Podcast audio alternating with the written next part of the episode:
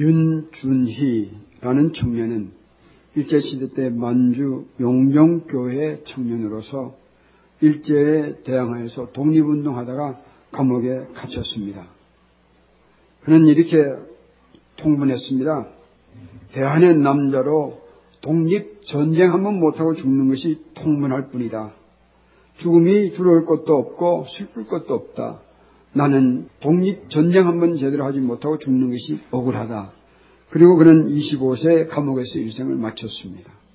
한 나라를 위한 열정도 이렇건데 우리를 위해서 죽어주신 그 예수님을 위해서 우리는 이런, 이런 기상을 한번 가져야 되지 않겠습니까?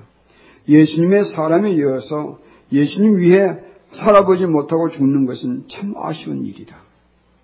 이런 기상을 가지지 않으면 우리는 험한 인생을 살고 나서 후회할 것입니다. 정말이에요.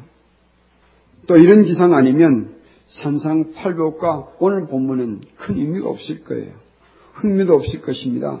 그러나 이런 마음과 기상을 가진 이유를 찾은 분들에게는 오늘 본문은 엄청난 의미가 있을 것입니다.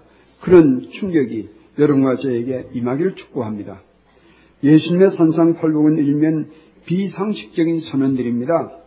세상은 가난을 저주하지만 예수님은 가난한 자가 복되도록 하셨습니다. 세상은 슬픔을 원치 않지만 예수님은 애통하는 자가 복되도록 하셨습니다. 세상은 약한 것을 경멸하지만 예수님은 온유한 자가 복되도록 하셨습니다. 세상은 배고픔을 싫어하지만 예수님은 목마른 자가 복되도록 하셨습니다. 또 산상팔복은 한편으론 개혁적인 선포들이 담겨 있습니다. 예, 세상은 보상을 추구하지만 예수님을 극렬하게 여기라고 하셨습니다. 세상은 불의도 좋다고 하지만 예수님은 청결하게 살라고 하셨습니다. 세상은 투쟁도 불사하지만 예수님은 화평하게 하라고 하셨습니다. 그리고 세상은 박해를 거부하지만 예수님은 박해라도 받으라고 하셨습니다. 예수님은 11절과 12절에서 산상팔복이 이런 상식을 뛰어넘는 선언이야 할 원언과 개혁적인 선포일 수밖에 없는 이유들을 알려주고 계세요. 먼저 산상팔복과 오늘 본문을 비교해보는 내용을 잠깐 살펴보도록 하겠습니다. 산상팔복과 본문은 구별하여서 이해해야 한다고 말씀드렸습니다. 그 이유를 산상팔복과 본문을 비교해 보면 찾을 수 있을 거예요. 첫째는 대상의 차이가 있습니다. 산상팔복에서는 마카리오이라고 선언 시작합니다. 이것은 복이 있다 그런 선언인데 반면에 11절은 마카리오에서 하나 더해서 마카리오이 에스테라고 했습니다. 이것은 복이 있도다 너희에게 이런 의미가 됩니다. 그러므로 다시 말하면 산상팔복에서는 복 있는 자를 그냥 3인칭으로 소수화해서 선포하였습니다. 반면 11절에는 너희에게 복이 있도다 라고 그 대상을 지적하고 계십니다. 너희라는 대상을 말씀하고 계세요. 그러므로 이 산상팔복은 비상식적이고 개혁된 이유가 있습니다. 왜냐하면 이 산상팔복은 모든 사람들에게 해당하는 말씀이 아니기 때문에 그렇습니다. 그럼 어떤 사람들에게 해당하는 말씀일까? 너희라는 이 사람들이 누굴까? 두 번째 비교해서 한번 찾아보겠습니다. 이 원인의 차이가 있어요. 원인의 차이가 있습니다. 두 번째는 이 원인의 차이가 있습니다. 팔복에서는 비상식적인 선언과 개혁적인 선포를 하셨지만 그렇게 돼야 할 원인을 말씀하지 않으셨어요. 그러나 이 11절에 보면 그 원인을 드러내셨습니다. 그 원인을 표현하는 표현이 나오는데 그것이 나로 말미암아 이 표현입니다. 다시 말하면 예수님으로 말미암아 예수님 그분이 이런 모든 것의 개혁적인 선포와 또 비상식적인 선언에 통하는 것이 이유가 된다. 그 원인이 된다. 그 말씀이죠. 바로 누굽니까? 예수님이 그 원인이에요. 그러므로 이것은 산상팔복의 주제는 예수님이며 또 산상팔복의 내용은 예수님의 예수님 자신에 관한 선언이라는 것을 의미합니다. 세 번째는 위상의 차이가 있습니다. 위상의 차이 아니면 신분의 차이가 있습니다. 산상팔복에서는 예수님은 복 있는 자가 누군지 그 정체성을 밝히지 않았습니다. 그러나 11절에 보면 본문에는 이 복 있는 자들이 누구인지를 그 위상을 밝혀 주셨습니다. 12절에 보면 너희 전에 있던 선지자들도 이같이 받게 하였느니라 라고 하신 것은 이런 의미를 가지고 있습니다. 예수님을 위하여 예수님으로 말미암아 박해를 받는 그런 자는 복 있는 이유는 뭐냐면 구약의 선지자들과 같은 위상으로 여겨주신다는 의미를 가지고 있습니다. 그러므로 본문은 예수님 때문에 가난하고 예수님으로 인해서 애통하며 예수님을 따라서 온유하며 예수님 사랑에 목마른 자들에게 주신 위로의 약속이기도 합니다. 더해서 예수님께서 원하시기 때문에 긍휼히 여기며 예수님이 기뻐하심으로 마음을 청결하게 가꾸며 예수님이 명령하시니 화평하게 하며 또 예수님의 이름을 위하여서 박해라도 받을 자들에게 주신 격려의 약속이기도 합니다. 그러므로 예수님은 이런 자들을 선지자의 위상으로 여겨주신다는 선포입니다. 그래서 11절과 12절은 산상팔복의 총정리가 되는 것입니다. 이 말씀을 준비하면서 산상팔복은 별명이 팔복으로 붙어 있는데 오늘 본문의 11절과 12절을 별명을 어떻게 한번 붙여볼까 생각해 보았습니다. 이런 생각이 들었습니다. 쌀 중에 쌀을 무슨 쌀이라고 그럽니까? 찹쌀이라고 그러죠. 찹쌀로 만든 밥을 밥 중에 밥이라고 합니다. 무슨 밥입니까? 찰밥. 떡도 떡 중에 떡이 있는데 무슨 떡입니까? 찰떡. 그래서 저는 3절에서 10절까지는 상상 팔복이라고 부른다면 11절과 12절은 산상 찰복. 그렇게 별명을 붙여봤습니다. 산상 팔복과 산상 찰복을 잘 이해하면 우리는 산상 보훈을 산상 보훈 전체를 그저 왕국 윤리적인 수준으로 끌어내리지 못할 거예요. 이 내용을 잘 이해하면 산상보원의 핵심이신 예수님을부터 우리는 산상보원의 가르침을 멀어지게 할 수가 없을 것입니다. 또 이것을 잘 이해하게 될 때에 비핵심적인 것을 핵심적인 것처럼 설명하는 그런 왜곡하는 비극이 일어나지 않을 거예요. 산상팔복을 그러므로 생각해 보겠습니다. 무슨 복이라 했습니까? 이때 좀 웃어주시면 좋겠는데. 저는 이것을 별명 붙여놓고 혼자서 많이 중얼댔습니다. 찰복이다, 찰복. 먼저 복 있는 자에 대해서 정리를 하도록 하겠습니다. 우리 11절을 같이 읽겠습니다. 11절입니다. 나로 말미암아 너희를 욕하고 박해하고 거짓으로 너희를 거슬려 모든 악한 말을 할 때에는 너희에게 복이 있나니 라고 말씀하셨습니다. 여기 복 있는 자는 첫째 복 있는 자가 받는 고난이 무엇인지 정리해 보겠습니다. 본문은 복 있는 자들을 받을 고난 세 가지를 정리하고 있습니다.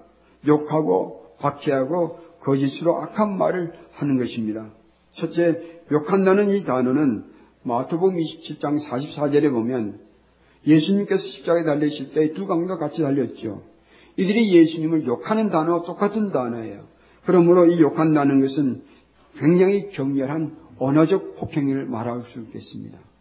두 번째는 박해한다는 것도 격렬한 육체적인 폭행을 의미합니다. 세 번째는 거짓으로 악한 말을 하는 것은 해칠 목적으로 고의적인 거짓말을 하여서 악질적인 무고 행위를 의미합니다. 그러므로 예수님을 사람들은 이런 박해를 받을 것이다 라고 말씀하세요. 10절의 박해는 수동적인 표현을 사용하였지만 우리 지난주에 살펴보았던 10절에 그 박해를 받는다는 것은 수동적인 표현을 사용하였지만 이 11절의 세 동사는 가정법 능동태 복수형입니다. 여기서 우리는 몇 가지 의미를 찾아볼 수 있겠습니다. 첫째, 능동태라는 의미는 이 박해하는 사람들이 고의적으로, 의도적으로 욕하고 박해하며 거짓으로 악한 말을 한다는 것을 의미합니다. 두 번째는 이것이 시제네가 살펴보면 이것은 단회만 하는 것이 아니고 계속적으로 박해하고 계속적으로 욕하는 이런 계속적인 의미를 가지고 있습니다. 또 이것이 복수행위라는 것은 고난받는 자들이 나 혼자만 아니라는 얘기를 말하고 있습니다. 많은 믿음의 형제 자매들이 이 세상에 나가면 고난을 받는 것을 의미하고 있습니다. 두 번째는 핍박하는 자와 핍박받는 자의 정체에 대해서 정리해 보도록 하겠습니다. 첫째, 핍박하는 자들이 누구일까요? 핍박하는 자들의 정체가 누구일까? 예수님을, 예수님의 제자들을 고의로 욕하고 박해하며 욕하는 이 거짓말하는 다수는 누구일까요? 답은 예수님의 말씀에서 찾습니다. 요한복음 15장 18절 우리 한번 펴서 같이 읽겠습니다. 요한복음 15장 18절입니다. 요한복음 15장 18절을 우리 같이 읽도록 하겠습니다. 같이 읽습니다. 세상이 너희를 미워하면 너희보다 먼저 나를 미워한 줄 알라. 라고 말씀하셨습니다. 20절을 같이 읽겠습니다. 내가 너희에게 종이 주인보다 더 크지 못하다 한 말을 기억하라. 사람들이 나를 박해하였은즉 너희도 박해할 것이요 내 말을 지켰은즉 너희 말도 지킬 것이라. 22절의 한 부분을 제가 읽겠습니다. 나를 미워하는 자는 또 내 아버지를 미워하느니라. 여기서 우린 결론을 내릴 수 있습니다. 예수님의 제자들을 박해하는 자들이 누구일까? 하나님을 미워하는 자들이에요. 하나님을 미워하는 자들은 예수님을 미워합니다. 예수님을 미워하는 자들은 예수님을 따르는 자들을 미워하는 거예요. 그래서 이 세상에 하나님 미워하는 자들은 예수님의 사람들을 박해하고 싫어하고 미워합니다. 그것이 박해, 박해하는 자들의 정체입니다. 그러면 핍박받는 자들은 어떤 사람들일까? 핍박을 받는 자들의 정체를 우리 한번 정리해 보도록 하겠습니다. 핍박을 받는 자는 누구이길래 핍박을 받는 것이 복되는 자들이 되었습니까? 여기 11절에 그 답을 찾습니다. 나로 말미암아라는 표현에서 우리는 그 답을 찾을 수 있습니다. 누구 때문에요? 예수님 때문에 누구를 위하여? 예수님을 위하여 핍박을 받는 자들을 말합니다. 즉 이들은 예수님의 진짜 제자, 예수님의 참 제자들을 말합니다. 예수님의 제자들은 왜 미움을 당하는 것입니까? 이유는 한 가지밖에 없습니다. 세상의 편에 서지 않고 누구 편에 서기 때문입니까? 예수님 편에 서기 때는 서는다는 이 이유 하나 때문에 예수님의 참 제자들은 핍박을 받게 되어 있습니다. 어느 기독교인이 불신 친구가 격려하는 회사에 취직을 했습니다. 그 회사 사장인 불신 친구가 이 기독교인 친구에게 놀리듯이 이렇게 말해 주었습니다. 우리 회사에서는 자네가 기독교인인 줄 알면 자네 참 어려울 것이에요. 이렇게 말해 주었습니다. 그리고 한 1년 지난 후에 이 사장 친구가 이 기독교인 친구에게 물었습니다. 할만한가? 어렵지는 않았는가? 이렇게 질문할 때 이 친구가 대답했습니다. 전혀 없었네. 같이 일하는 사람들이 내가 기독교인인 것을 전혀 눈치채지 못했어. 그리 그들 가운데 살면요. 그들부터 빗발 받을 이유가 하나도 없죠. 그러나 우리가 세상에 나가서 예수님의 향기를 피우시 하는 순간부터 세상은 우리를 싫어합니다. 아시죠? 그러므로 11절에서 의미하는 이 복 있는 자의 정체는 예수님의 이름으로 예수님의 편이 되어서 예수님과 그 정체를 같이 하는 참 제자들을 말합니다. 이런 자들이 복이 있다고 하셨어요. 그러면 예수님께서 말씀하신 이 축복의 성격을 한번 정리해 보도록 하겠습니다. 우리 12절을 같이 읽겠습니다. 본문 12절입니다. 같이 읽겠습니다. 기뻐하고 즐거워하라. 하늘에서 너희의 상이 큼이라. 너희 전에 있던 선지자들도 이같이 박해하였느니라. 이 구절에서는 축복의 내용보다도 사실은 축복의 성격을 알 수 있다고 하겠습니다. 예수님은 참 제자들이 복 있는 이유를 하늘에서 너희의 상이 큼이라 라고 하셨습니다. 이들의 상은 매우 대단한 대상이며 아주 특별한 특상이며 극히 귀한 급상이에요. 대상, 특상, 급상입니다. 대상인 이유는 예수님께서 크다 하셨기 때문에 대상이에요. 어느 정도 클까? 저도 잘 모르겠습니다. 그러나 여기 헬라어로 크다는 표현이 두 종류가 있는데 하나는 내가라는 단어의 어원이 되는 네가스라는 단어입니다. 이것은 사이즈로 크다는 것을 말합니다. 그런데 오늘 본문에 사용된 단어는 πολύς라는 단어로 abundant라는 이 양이 많다는 그런 어원을 가지고 있는데 그 양과 수가 많다는 것을 의미합니다. 다시 말하면 예수님께서 말씀하신 이 상은 크고 종류가 많다는 것을 의미합니다. 다시 말하면 예수님께서 지금 말씀하시는 이, 이 상은 진짜 대박이라는 그런 뜻이에요. 대박입니다. 대박을 원하시면 1인상을 받으셔야 돼요. 두 번째 특상인 것은 하늘에서 주시는 상은 영원하기 때문에 특상입니다. 여러분 세상에 받는 상은 어떻게 귀하고 높은 상이라도 다 사라지는 것들이에요. 노벨상도 사라지고요. 대통령 명예도 사라집니다. 이 세상에서 받는 어떤 것들도 그런 상들은 다 사라집니다. 그러나 예수님께 주시는 상은 한쪽이라도 없어지지 않는 상이에요. 영원한 상입니다. 그래서 이 상은 특상이에요. 특상품이라 그 말입니다. 세 번째 극상인 것은 하늘과 땅의 모든 권세를 가지신 예수님께서 직접 주시는 상이기 때문에 그렇습니다. 우리의 핍박이라도 받는 목적은 그러나 상 받기 위한 것이 아닙니다. 왜 그런가? 우리가 상 받기를 좋아하는 것은 상 그 자체가 아니라 우리가 상을 받는다는 것은 우리를 구원하신 예수님의 마음을 기쁘게 해드리는 것이기 때문에 그렇습니다. 그러므로 우리의 상을 받는 것은 극상이에요. 황공할 정도로 극히 귀한 상입니다. 아멘. 그래서 예수님의 상을 받는다는 것은 나를 구원하신, 나를 사랑하시는 나의 주님, 그분을 기쁘시 하는 것이기 때문에 우리는 좋은 상이에요. 여기서 상급의 핵심은 하늘에서라는 표현을 찾습니다. 여기서 는 상급의 내용을 본다면 3절과 10절에서 나오는 천국을 소유하는 축복과 이어진다고 하겠습니다. 우리는 지난주에 살펴보았습니다. 기억하시죠? 천국을 소유하는 축복이 어떤 것인가 다섯 개로 정리해 드렸습니다. 첫째는 천국 시민권을 소유하는 축복이에요. 두 번째는 천국의 하나님의 자녀의 신분을 가지는 축복입니다. 셋째는 천국 권세의 보호를 받는 축복입니다. 네 번째는 천국의 신령한 모든 축복들을 누리는 축복이에요. 다섯 번째는 천국의 소유의 축복은 박해를 받는 때부터 이미 시작되는 축복입니다. 그런 여기서 핵심은 이것입니다. 이 상을 누가 주십니까? 예수님이 주세요. 이것은 뭘 의미하느냐면 예수님은 천국에서 상급을 주시는 천국의 주인이라 그 말씀입니다. 예수님은 천국에서 상급을 주시는 천국의 주인이라는 말씀을 가지고 있습니다. 마지막으로 산상팔복의 위치와 제자들의 위상이 어떤지를 살펴보고 오늘 말씀을 정리하도록 하겠습니다. 첫째, 산상팔복의 위치는 어디에 있는가? 이렇게 정리하겠습니다. 산상팔복의 위치는 산상보훈, 산상팔복의 위치는 산상보훈의 시작이요, 산상보훈의 초석이요, 산상보훈의 본질입니다. 산상보훈의 시작인 이유는 상상팔복이 정리되지 않으면 산상보훈의 의미들이 희석되어 버리기 때문에 그렇습니다.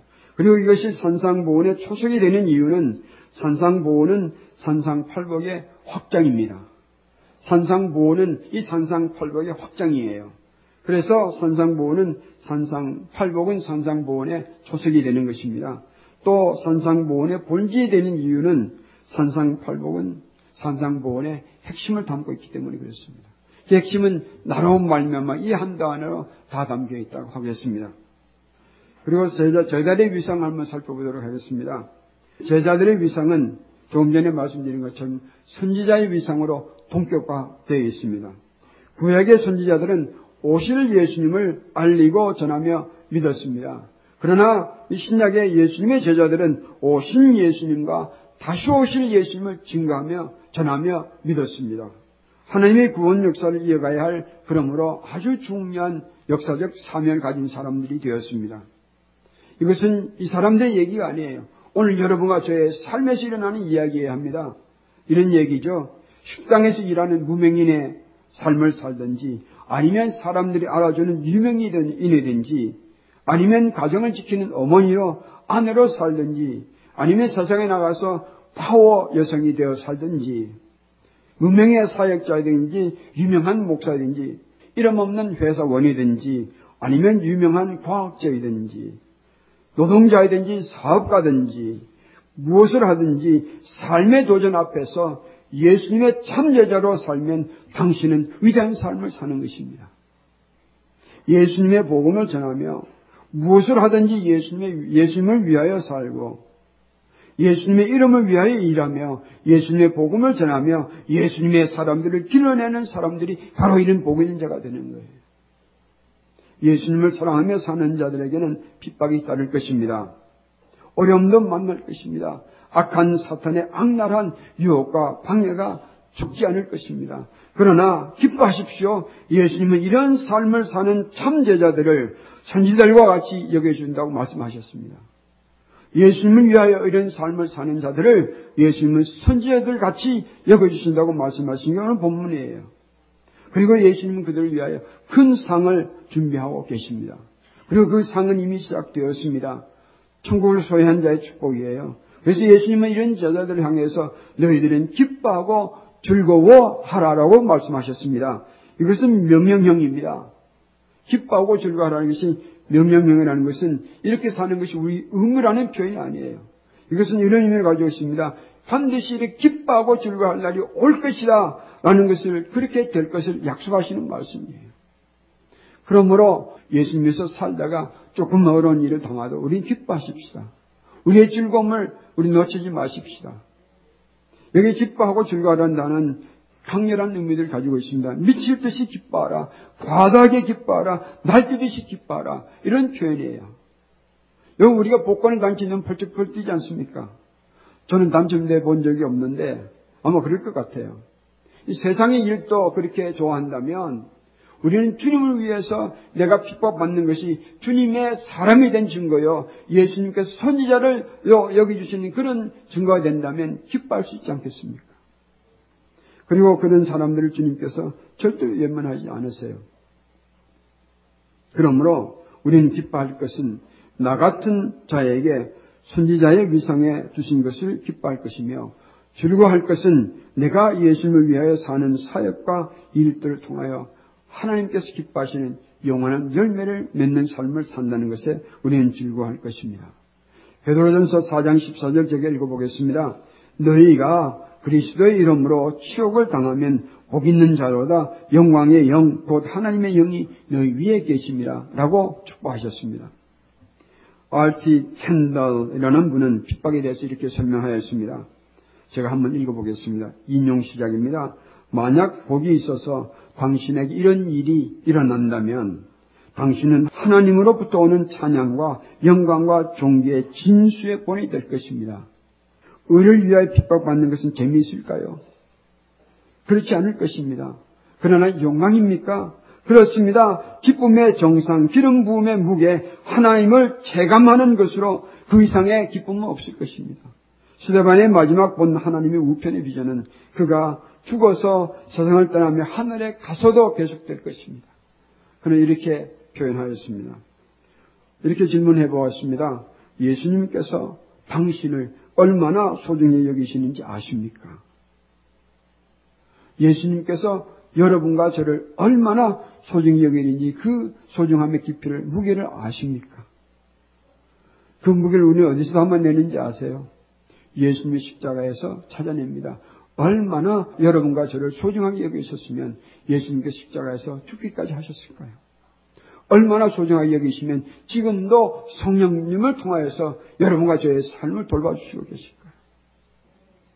우리는 정말로 예수님 위해서 사는 것으로 인해서 핍박과 어려움을 당할 때 우리는 기뻐할 이유를 가지고 있습니다.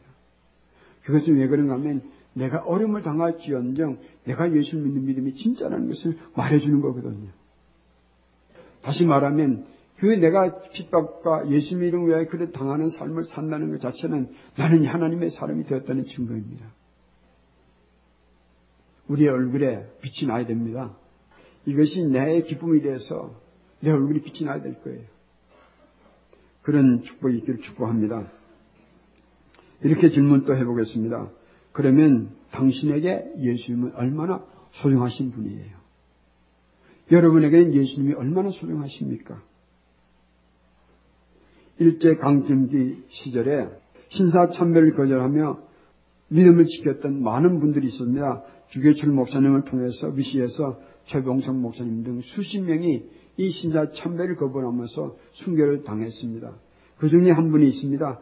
박의흠, 박의흠이라는 이 젊은 전도사는 감옥에서 고문을 받다가 고문하는 사람이 일본 사람이었는데 천황폐하도 예수 믿지 않으면 어떻게 되느냐 이렇게 물었습니다.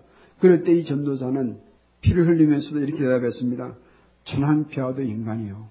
그도 예수 믿지 않으면 지옥 가오. 너무 그 말을 듣고 놀라서 이 신문하던 몽정을 놓아버리고 부들부들 떨면서 감옥문을 나갔다 합니다. 이것이 세상을 놀라게 하는 기상이에요. 여러분 정말 예수님께서는 살아계신 분이에요. 그분은 우리의 인생을 책임지신 것을 믿으십니까? 그러면 예수님을 위하여 그 길을 가는 일에 우리가 좀 어려움을 당하는 것도 우리가 두려워하지 말 것입니다. 이런 기상으로 나가는 자들에게 주님께 축복하십니다. 선지자도 이와 같이 박해를 받았느니라. 이 말씀은 내가 너를 선지자처럼 여겨주노라. 선지자들이 받을 상이 너를 위해서 준비되어 있노라. 그런 말씀이에요. 예수님을 위하여 어려움을 받으십니까? 무지하게 기뻐하십시오. 당신에게는 천국이라는 대상이 준비되어 있습니다. 예수님을 위해 손해도 보십니까? 엄청나게 기뻐하십시오. 영생이라는 특상이 준비되어 있습니다. 예수님 위해서 박해도 받으십니까? 뛰도록 즐거워하십시오. 선지자의 극상이 예비되어 있습니다. 예수님을 위해서 받는 박해는 짧고 그 후에 누릴 영광은 영원합니다. 예수님을 위해 받는 손해는 적고 그 후에 받을 축복은 셀 수가 없습니다. 예수님을 위하여 받는 억울함은 잠시 후에요. 그 후에 받을 기쁨은 무한합니다. 우리는 이런 기상으로 승리하며 살아가시길 바랍니다. 이 세상을 진동하게 하고요. 저들의 가슴을 놀라게 하는 기상으로 살아가는 우리 예수님의 참자자들이 되기를 축복합니다. 기도하겠습니다. 대한의 아들, 딸들이 되어서 예수님의 사람들이 된 것을 감사드립니다. 한 나라를 위해서도 생명을 넣어놓을 것인데 하나님의 나라의 사람 되게 하신 예수님의 은혜를 생각하면 그 예수님을 위하여 내 인생 불태우는 삶을 우리는 무엇 때문에 주저할 것입니까? 오늘 세상은 악하여서 사탄은 교묘하여서 우리의 마음을 좁게 만들고 두렵게 만들며 또 엉뚱한 것에서 중요한 것을 찾으려고 하는 이런 시대가 되어버렸습니다. 오늘 사람들은 손해보라는 것을 싫어하고요. 복받는 것을 좋아합니다. 주님이여 우리도 그 중에 하나인 것을 용서하여 주시옵소서. 이제 새로운 기상을 우리에게 부어주시기를 원하나이다. 그래서 주님의 이름을 위하여 다시 일어서게 하여 주시옵소서. 주님의 뜻을 위하여 우리의 손발에 힘있게 하여 주시기를 원하나이다. 이런 믿음의 형제 자매들이 불처럼 일어나는 이 새늘이 가족이 되게 하여 주시옵소서. 이런 믿음의 형제 자매들이 이 한반도 땅에서 무수히 일어나게 하여 주시기를 원하나이다. 이런 사람들을 통하여 이 민족이 복을 받을 것이 아닙니까? 주님이 이 시대에 이런 놀라운 개혁과 붕의 물결을 일으켜 주시옵소서. 새늘이 외면하지 말아 주시기를 원하나이다. 내 주님이여 이런 예수님의 사람들이 엄청나게 보고 싶은 때가 이 시대입니다. 내 주님이여 보게도 하옵시고 되기도 하여 주시옵소서. 예수님의 이름으로 기도하옵나이다. 아멘.